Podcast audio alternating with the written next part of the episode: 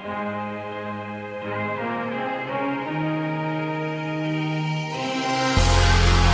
standing on the word of scripture.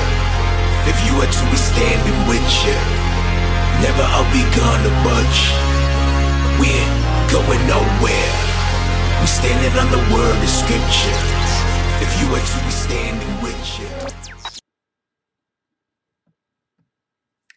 Hey, what up, everybody? It is Norm, and I would like to welcome you to episode 19 of Faith and Beliefs Refuted. Uh, we are jumping back in. David is going to talk about temples. Uh, so, this is going to be an interesting one. There will probably be a lot of stop and talk. Um, as you can see, I'm not in my usual area. We've got house guests again, so I'm going to try to keep my voice down since it's pretty late. Um, I'm upstairs, my little girl's asleep, my wife's asleep, everybody's asleep. I'm the only one in the house that's not asleep um, because I'm here talking to y'all.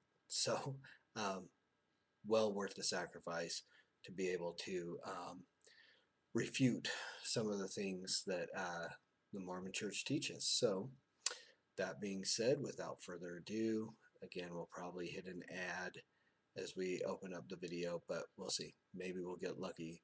Roll the dice and go. Hey, look at that. Didn't even. This is what the portable Israelite tabernacle looked like. It was somewhat of a blueprint for the permanent temple Solomon would build and that Zerubbabel and later Herod would rebuild in Jerusalem. It's where Christ taught as a boy and the place he cleansed. This is what the portable Israelite tabernacle was looked like. It was somewhat of a blueprint for the permanent temple bit of a Solomon would reaction. build and that Sorry Zerubbabel that. and later Herod would rebuild Live, in Jerusalem. It's uh, where videos. Christ taught as a boy and the place he cleansed as a man. The temple was extremely important to Christ and his contemporaries. But in the centuries after Christ's death, the importance of temples seems to have all but completely faded from the general Christian world. Why is that? Please, David, enlighten us. Why is that? The most common explanation for the absence of temples today is that these ancient temples were simply part of the law of Moses, the Old Covenant that Christ fulfilled. That's an understandable explanation, and certainly some aspects of the temple, like animal sacrifice, were of course no longer necessary after. Okay. So here we gotta we gotta stop because he's playing semantics. He's saying these ancient temples. There's one temple. There was a, there was the tabernacle that was the precursor to the temple, and then there was one. It was destroyed. It was rebuilt. It was destroyed. It was rebuilt. One temple. That's it. That was what was maintained biblically. That there would only be one temple. God said that that's where He was going to place His name, and so when he when David says temples, he's doing so with the intention of getting in your head that there were multiple temples even in Jesus's day, which there was not. There was one. And it, it's pretty clear when Jesus talks to the woman at the well um, that he there is a specific uh, place for the temple. And she says, you know, our ancestors uh, worshipped on this mountain, you Jews worshipped in the temple. And then Jesus makes a comment, and we're going to get to that here in a minute. But I'm going to let David go on for just a sec. after Christ. But animal sacrifice was not the purpose of the temple, it was just the means to an end. The purpose, amongst other things, was to commune with God and symbolically enter his presence. And that is just as important today as it was back then. Just because something happened in Okay. The temple was there for the sacrifices. That was its intent. That was its purpose. It was it was not just because again, in the tabernacle that's where where Moses communed with God and yes, that's where um, God interacted with the leader, uh, the prophet. And but as you get into further into the New Testament, that happens less and less. Um, we don't see God interacting with people in the temple. Um, we see some different things in the Holy of Holies with uh, angels' visitations and, and stuff like that, but it was not the exact same thing. And that what the temple was there simply to do the sacrifices that were required. Um, that was the, the purpose of the temple. It was so God had a place um, that He put His name. Um, and again, when we break down uh, what was done in the Old Testament temple and what the Mormons do in the temple now, there's no correlation. There's absolutely no uh, corroboration, correlation, anything uh, connecting the activities in the two temples. In the Old Testament does not mean it's no longer relevant now. For example, 10 of the 613 laws that comprised the Law of Moses in the Old Testament are the Ten Commandments, the Big Ten. But when Christ came to fulfill the Law of Moses, he didn't throw the Ten Commandments in the trash, he expounded upon them. But again, the temple was the place of the Old Covenant. The Old Covenant. The, and, and granted, they're going to say Old Testament is a covenant. The place of atonement was in the temple. That was its intent. It was a place where the, the, the priest could do the sacrifices to atone for the sins of Israel. When Jesus came, there was a new covenant. No longer a need for the, the atonement was done once for all um, through Christ. So there was no need for a temple anymore. It's different. It, it, it to to uh, compare the temple to the Ten Commandments is a non sequitur. They don't go together. They are not the same thing. The the law was what God gave us a, to be a schoolmaster, so we could see our need for the Savior, so we could see our need for His atonement, um, and that's why we still see the Ten Commandments um, and so on. But they're not. It's not the same as the temple. So this is this is a deception. This is a a uh, rabbit trail, call it what you want, but this is it, it's taking two, it, it's comparing apples and oranges. Um, this statement, and so uh, it's it's intended to it's intended to deceive. There's a couple other things in here. There's one that I've got to really um, restrain myself when we get to it because the first time I watched this video, it made me pretty angry, and it probably will again. He said, Not only should you not kill, but you shouldn't even let yourself be angry with other people. Likewise, temples weren't kicked to the curb. They were meant to adapt to embody the law of Christ, the higher law. After Christ died, the thick temple. Notice he continues to say temples. There was one. And, and this is an important thing to note. There was one temple, and he continues to deceptively use the term temples temple veil which separated the Holy of Holies from the rest of the temple was torn from top to bottom. Some faiths interpret this as a sign that temple worship was over. It, it was. The, the, the makeup of the veil and the fact that the only way that veil was rent was God rending that veil from top to bottom, mind you. That veil was torn. It was not torn from the bottom up. God tore that temple and it, it opened up the Holy of Holies, uh, indicating that there was no longer a need for sacrifice, and it, it put an end to the the I don't want to say the worship in the temple, but that that was not what the, the temple was intended for. Worship was done in synagogues. The temple was intended for sacrifice to be made for atonement for the people. Outsourced by Christ. Latter day Saints interpret it a couple of different ways. First, just as a symbol of Christ's death, because the veil was not a symbol of Christ's death because Christ did not re- the veil did not represent Christ. The veil represented the barrier between God and man. The rending of the veil represented the the victory that Christ had over death. The veil represented sin, um, separating God from man if there was a, a symbolic uh, aspect to the veil, it was that it was a sin that separated man and God. It was not a symbol of Christ's death. It was a symbol of Christ's victory over death. It was only through Christ, through the veil, that the high priest could come into the presence of God the Father. And if the veil represents Christ and Christ dies, it makes sense for the veil to be torn. The veil doesn't represent Christ. The high priest represented Christ. Being the one that was allowed only once a year to go into the Holy of Holies. The, the, the high priest was a picture of Christ. The veil was not a picture of Christ. Second, historically, only the Israelite high priest would be allowed into the Holy of Holies only once a year. The tearing of the veil also represents an end to that practice and the welcoming in of all people, not just Israel, into the kingdom of God. Out of Okay, so now here we have a question. It begs the question that if the rending of the veil meant all people are welcome, why are not all people welcome in the Mormon temple? Why are not even all Mormons welcome in the Mormon temple? You have to be worthy. You have to have a recommend. If the tearing of the veil meant all people are welcome, and again, you hear the, the twisting that all people are welcome in God's kingdom, the Holy of Holies did not indicate God's kingdom. It represented the holiest place.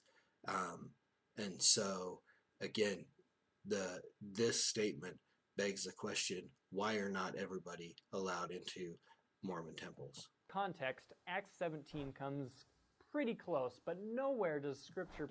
Okay, see here. Here's the thing that that they do. I'm trying to keep myself from um, one falling off my chair, and two from okay hiding myself behind the thing.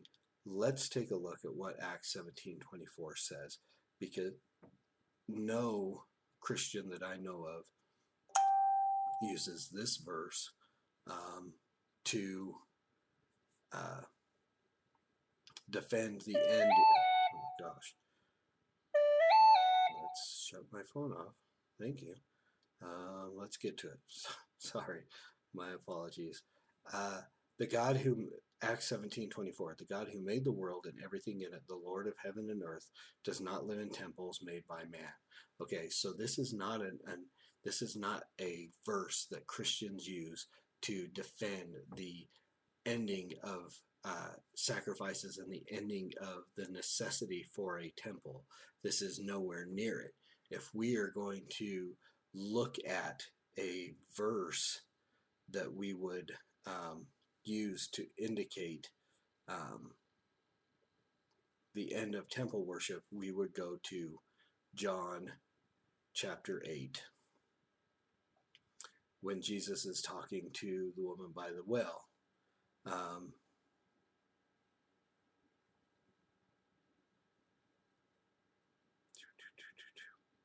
not John chapter 8.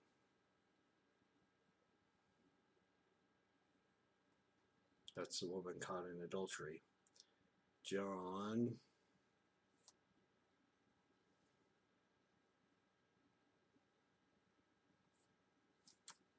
Bear with me momentarily. Let's let David talk for a minute. And uh, so again, Acts 17:24, not the verse we use to defend uh, the end of temple um, worship we use. Do do do. I'm gonna get there. Bear with me. John chapter 4 okay knew we'd get there. Um, John chapter 4 starting in verse 21 Jesus said to her woman believe me the hour is coming when neither on this mountain nor in Jerusalem will you worship the Father you worship what you do not know. We worship what we know, for salvation is from the Jews. But the hour is coming and is now here when the true worshippers will worship the Father in spirit and truth. For the Father is seeking such people to worship him. God is spirit, and those who worship him must worship in spirit and in truth. So again, this refers back to when she had said to him, um, You. Uh, you worship our fathers worshipped on this mountain, but you say that in Jerusalem is a place where people ought to worship. Jesus, she's talking about the temple. The temple was in Jerusalem. That is the place. And Jesus says that neither here on this mountain nor in Jerusalem, you're not going to worship God in a temple. You're going to worship God in spirit and in truth. It is John chapter 4 where we would go to to refute this idea that temples need to be continued on but not Acts 17. That's again, it's the it's the slippery little way that they sneak things in to make you think he's going to do it again here in a minute. Um, and I'm going to challenge him, not that he'll ever watch this and respond, but uh, I, I have a challenge for him as he comes up on this. So continue. Plainly say the temple worship should be done away with. If that had been the case, the apostles wouldn't have worshipped there.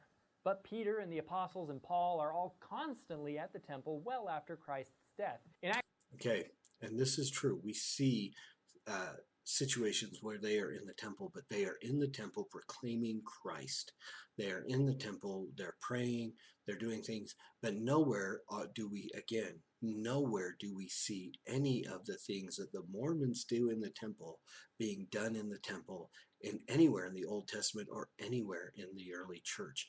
And again, he's going to make a comment here in a minute that is going to re- re- refer to that. But we don't see them worshiping in the way that we see Mormons worshiping in a temple. They are there, they're praying.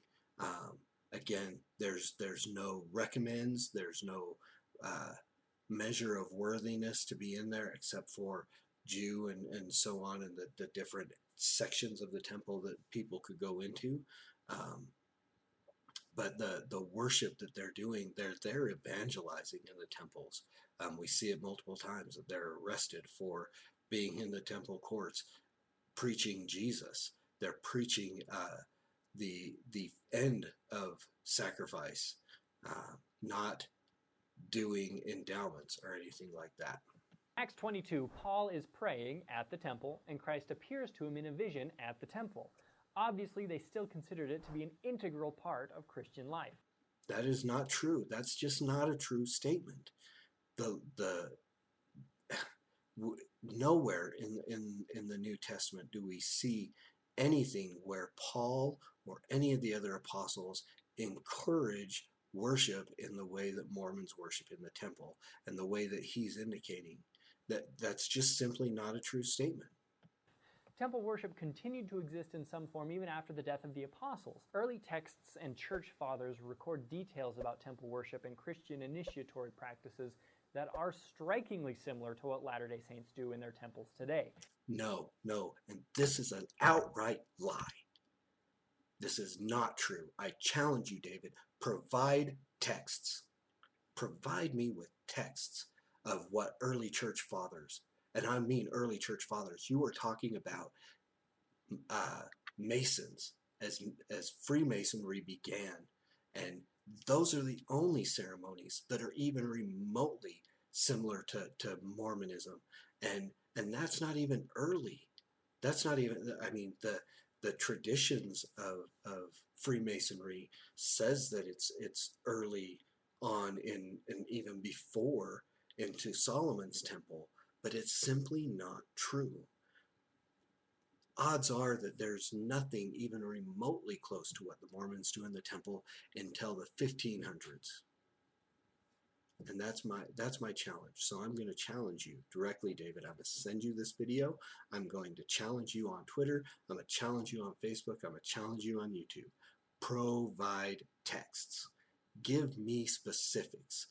Because you don't. You you give pictures of early church fathers that you don't even identify. We don't know who these people are. You just picked out some pictures out of somewhere and threw them up. This is the deceit of Mormons that just drives me crazy. That angers me beyond anything is this stuff because this is absolutely not true. Absolutely not true. And if you can convince me otherwise, David, if you can provide me proof, but you can't if Joseph Smith was just making things up on the fly, he was an extremely lucky guesser. Joseph Smith was copying Masonry, copying the Freemasons. That's it. That's all he did is he copied a group that he was already involved in.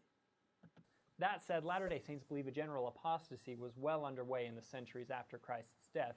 Essential teachings became corrupted and temple worship eventually became foreign to mainstream Christianity, though you do still see remnants of it in a lot of Catholic architecture, worship, and tradition. So essentially, here's the situation. In ancient Jerusalem, you've got a bunch of Jews, they have a temple. Then Christ comes and also worships at the temple. During his ministry, all of a sudden, you've got this new group breaking off of mainstream Judaism called Christians who also worship at the temple. Then Christ dies, but both Jews and the leaders of these new Christians continue to worship at the temple. Christ is making appearances at the temple. Yet, fast forward 2,000 years, and for some reason, we believe. And Christ was also making appearances on the road to Damascus and on the road to Emmaus and, and, and tons of other places. Was Christ made? He didn't just appear in the temple, and it it was it was less that he appeared in the temple than he did in other places. He appeared in the upper room. He appeared with the apostles. He appeared on the on the, the shores of the Sea of Galilee. It's a very small percentage of the post-resurrection appearances of Christ that happened at the temple.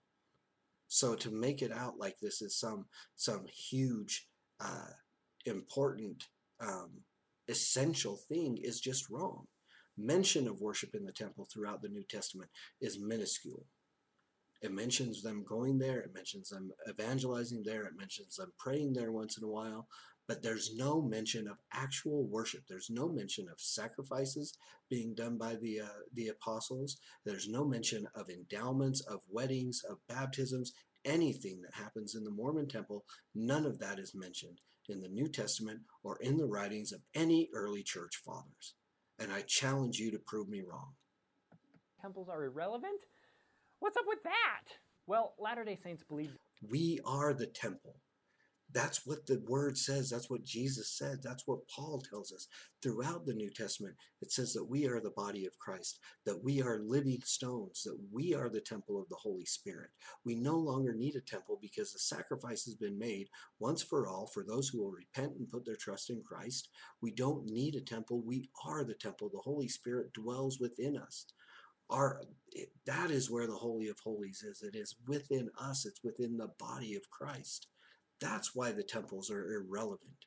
That's why there's no longer a need for a temple.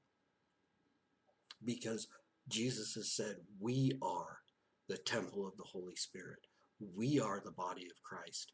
He tore he that temple was destroyed and he built it back up again.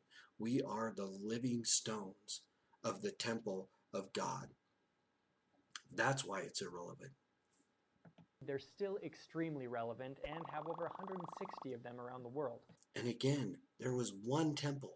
The fact that you have all of these temples goes against what the what the Old Testament said the temple should be. There are not many, there is one. And now there is one, and it is the, the universal church of God. It is God's church. It is the people that are the temple of the living God. Now, if temples are still so important, the next question on your mind should be why? And what goes on there now? Great questions. We're going to jump into those soon in another episode. As for right now, check out the links in the description for more information and have a great day. All right, I went way longer than I intended to go on this video, so I'm going to wrap this up. And again, just make the statements that one, the temple is no longer needed. We are the temple, believers in Christ. If you repent and put your faith in His work and His work alone, not in some weird ritualistic work that is done in the temple. Jesus did the sacrifice that was necessary, which makes temples obsolete. And if we repent and put our trust in Him, in His work, we become the temple of the Holy Spirit. We are the temple, the believers in Christ, His body, His church we are the temple. We no longer need to go, and everything that the Mormons do in the temple today can be found in different aspects of, of Freemasonry and uh, I would even dare say witchcraft, but it's not in the Bible anywhere. And again, my challenge stands prove me wrong. Show me something concrete evidence that says that any of what happened in the Mormon temple today happened in the early church. And I will recant. But as Martin Luther said, unless I can be convinced by clear reason and scripture, my conscience is held captive to the word of God. Here I stand, I can do no other. And as always, preach the gospel at all times, use words, they're necessary. Until next time, Soli Deo Gloria.